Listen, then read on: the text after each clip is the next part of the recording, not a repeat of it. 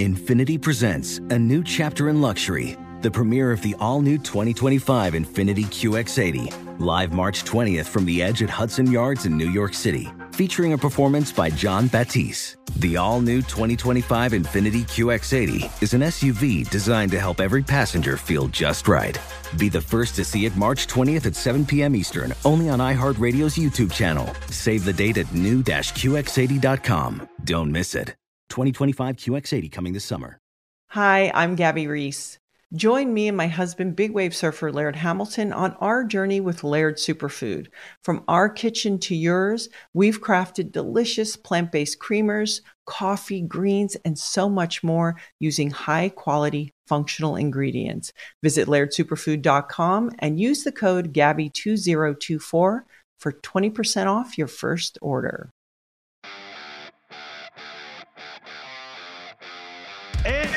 Welcome to First Strike, First Look here on VSiN. Dave Ross with you, and joined as always by Lou Finocchiaro. And Lou, I feel like I haven't seen you in 10 years. The UFC takes a week off, and it feels like, man, we don't get to talk about these fight cards.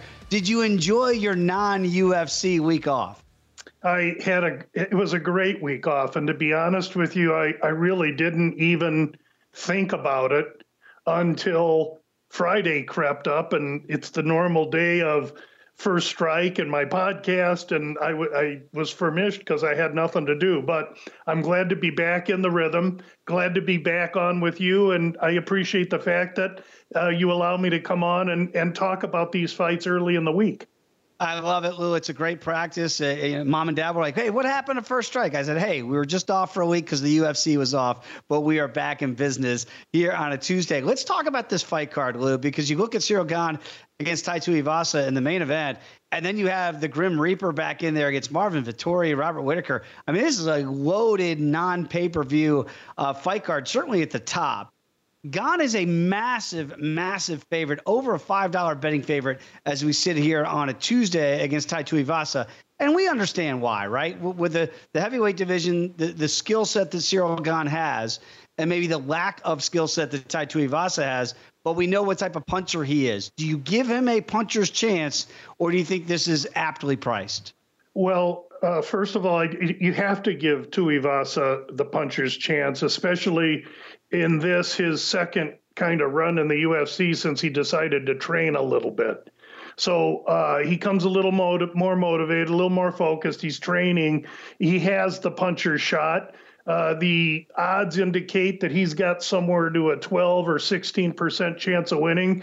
I think his chances to land a Sunday shot might be just a little bit greater than that. But overall, Gane's ability to move his well roundedness, his athleticism, the fact that this is in his backyard and it's a five round fight, all fare well, for him. Tuivasa, on the other hand, in his last handful of fights, has not gotten past three minutes into the second round. So Gane is going to pick at him, make him work late, tire him out, and just like a bullfight, the Matador will eventually streak on in for the kill. Well, it's interesting what you say there, and that maybe he's going to take his time with a guy like Tai Tuivasa, because that's that's what you think he'd want to do, right? Is gas out the bigger puncher here until you not standing there in the first round. To that end, if you like the challenger or the big underdog here in Tuivasa at uh, what plus 420, I'm seeing here on a Tuesday. Do you think that he goes in for the like kill or be killed scenario here and I'm not going to get stronger as the fight goes on. So I might have to throw more of those uh, big, bigger punches earlier in the fight to try to stun Gane early with a big punch. I believe that's Tai's approach to every fight he fights. He, he he's he doesn't make any pretension about who he is or what he is.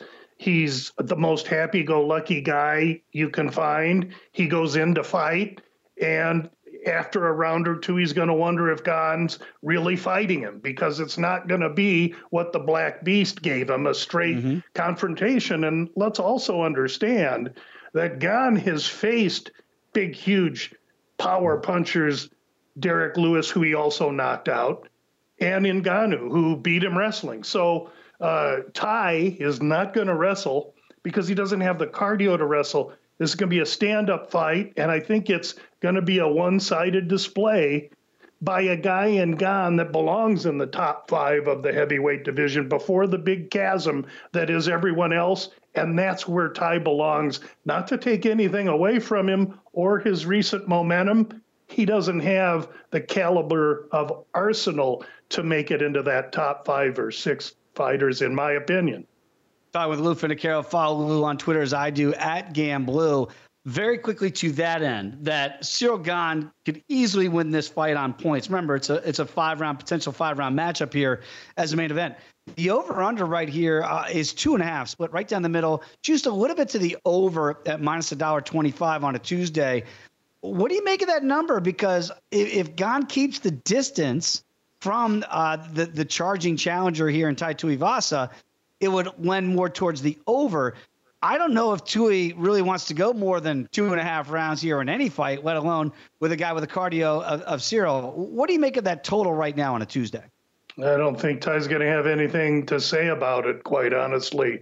Uh, it's it, he's not going to be tamed inside two and a half. I don't think. I think it's going to take Gane a little more time to tire him out, and then through volume, uh, take the steam out of the kid.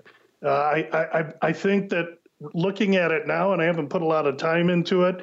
I'd love to know what the fight does not go to the distance is, or Gane inside the distance, because I'd be prone to try a middle here. Two and a half is low. I'd go over the two and a half. Fight does not go the distance, and try and get them both, depending on what the price is for the fight to not go the distance. If it's minus 500, I got to go, you know, looking somewhere else.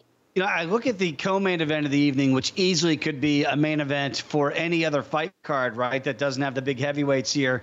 When you look at the former champion here at middleweight in Robert Whittaker uh, back in action against a title contender and Marvin Vettori. this is a very interesting matchup if they want to try to get back into the title picture here. Whittaker, a solid favorite at, at minus 230 here against the Italian challenger, and Vettori, uh, the comeback there is plus a dollar ninety you know, Bobby Knuckles, we know what he likes to do. He wants to throw hands, and we're assuming Vettori wouldn't mind making this a wrestling match. How do you handicap this one here in this potential three round matchup? Um, I, I see it as a fight similar to the first fight, to be honest, Dave. I think that uh, Whittaker has pedigree that separates him from Vettori. I think Whittaker is the more well rounded fighter, and Whittaker is the one that has the better wrestling, to be quite honest. Vettori is a bully, and he's uh, fights angry, and that's not always great with that Italian emotion. He's clenched, he's easy per, to predict, he comes forward, and I think the skills of Whittaker, his footwork, his movement, his well roundedness, set him up to have success against Vettori. What are Vettori's advantages here? I think the fact that he has some power. Uh, Whittaker's tasted power before, and the fight's three rounds advantage Vettori with that maniacal style. You know, Lou, I look at the total too, and it does catch my eye that it's juiced this heavily to the over two and a half rounds, minus 280 uh, that we get uh, deep into that third round. Is there any value on the on the comeback here of plus 230 and the under two and a half rounds as we discuss on a Tuesday? No, uh, no, I could see these guys going for all five. I would tend to say, what's the Whittaker decision price? See what we could extract close to plus 120, minus 120 going that route. It's a much better way to handicap it there. You and I will talk about more of that uh, come Friday on First Strike with our hour long preview. Uh, you know, I do look and I see uh, John Makdessi's on this card against Nasrat Haqparast here. That is a very intriguing matchup uh, as we talk on a Tuesday. What do you make of that matchup here in, in one of the more high profile fights on this card? I'm glad you picked that fight. Uh, these are two guys that at one point in time trained together at TriStar up in Canada. Something happened, and since then, Makdessi's been somewhat nomadic, looking to find a home, going from gym to gym to gym. He's currently at Fight Ready in Arizona, but he was here in Phoenix, and, and he was at for a time hanging around the MMA lab. So uh, a rudderless ship is one thing, but Makdessi's 37 10 years older than Haqparast, two inches young, uh, shorter. given up about four inches in reach, and overall, as a lightweight, is somewhat undersized to begin with. Uh, he's going to have the uh, maturity factor over Haqparast, but even though Haqparast has lost his last two, he only losing to really high caliber fighters. I see Haqparast uh, mowing Makdessi down here. In fact, yeah. Uh, last week on the Follow the Money show, I released Haqparast when he opened at minus 200. He's a little higher than that now. I would advise parlay use for him or uh, for straight betters. Don't be afraid. Uh, it's great having you on, on Follow Money with Mitch Moss and Pauly Howard weekdays here on the network. Uh, let's talk about one other fight here very quickly, too. Charles Jourdain is back in there against Nathaniel Wood. It feels like this is going to be potentially an action packed three round bout here. Uh, pretty tight lines in this one here. Uh, Nathaniel Wood plus $1.15 right now. Jourdain, the small favorite at minus $1.35. How do you see this one on a Tuesday? I see this one interestingly. Wood, the kind of the guy that needs to be in close, would probably want to wrestle this fight.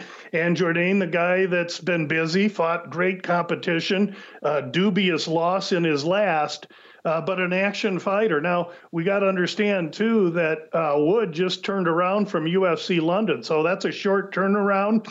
I think that this this fight is accurately priced. I do lean to the longer, taller Jourdain in this situation right now. But let's understand this: these fights are in Paris. A lot of these fights have been set up for the Europeans to look very, very well i.e., Haqparast. And in this fight, you got Wood, who's Englishman, fighting, uh, um, and. I blanked. Fighting Jourdain, a Canadian yeah. that's shipping in and having to fight in. So if that thing is a close decision, uh, you might be in trouble on the Jourdain side. I'm so glad you brought that up. Obviously, with this fight card being in France, because we've seen it in these UFC London cards sometimes you know, the, the, crowd will play a part of it. Uh, the the big big fight fans over there in Europe, this one in France. So you can understand if these fights go the decision. I always say, hold your breath when you get to the cards here because you never know how they're going to see it. Certainly uh, when they're overseas as well. Very quickly, Lou, on a Tuesday, is there another fight that you've identified some advantage on, maybe on a Tuesday, that might change by the time we talk again on Friday? I, I don't see that yet. I just I would like to say the UFC has done a good job, like in London, to match up the Europeans in favorable matchups. So watch out for that. Also, let's understand of the first seven bouts on the card, six of them involve debuting fighters in one side or both. So those fights are probably not fights I'm going to be able to use. I'm going to probably be focused and relegated to the main card. All right, very quickly uh, before I say goodbye until Friday, Lou, tell the people about the Bout Business podcast and what they get when they listen in. It's a weekly podcast whenever there's a UFC card that Friday afternoon, wherever you get your podcast, tune in to the Bout Business podcast. It's 16, 18 minutes of my final releases for the week completed after the weigh in. So uh, there are no excuses. Appreciate you mentioning it. And thanks so much for having me on today, Dave. And nobody does a better job, Lou. Certainly when you watch those weigh-ins and what you can glean from that when we talk again on Friday for First Strike. Appreciate Lou Finocchiaro, Britton Hess, our producer, for putting it together. Thanks for listening to First Strike First Look. We'll see you on Friday for First Strike on VSiN, the Sports Betting Network.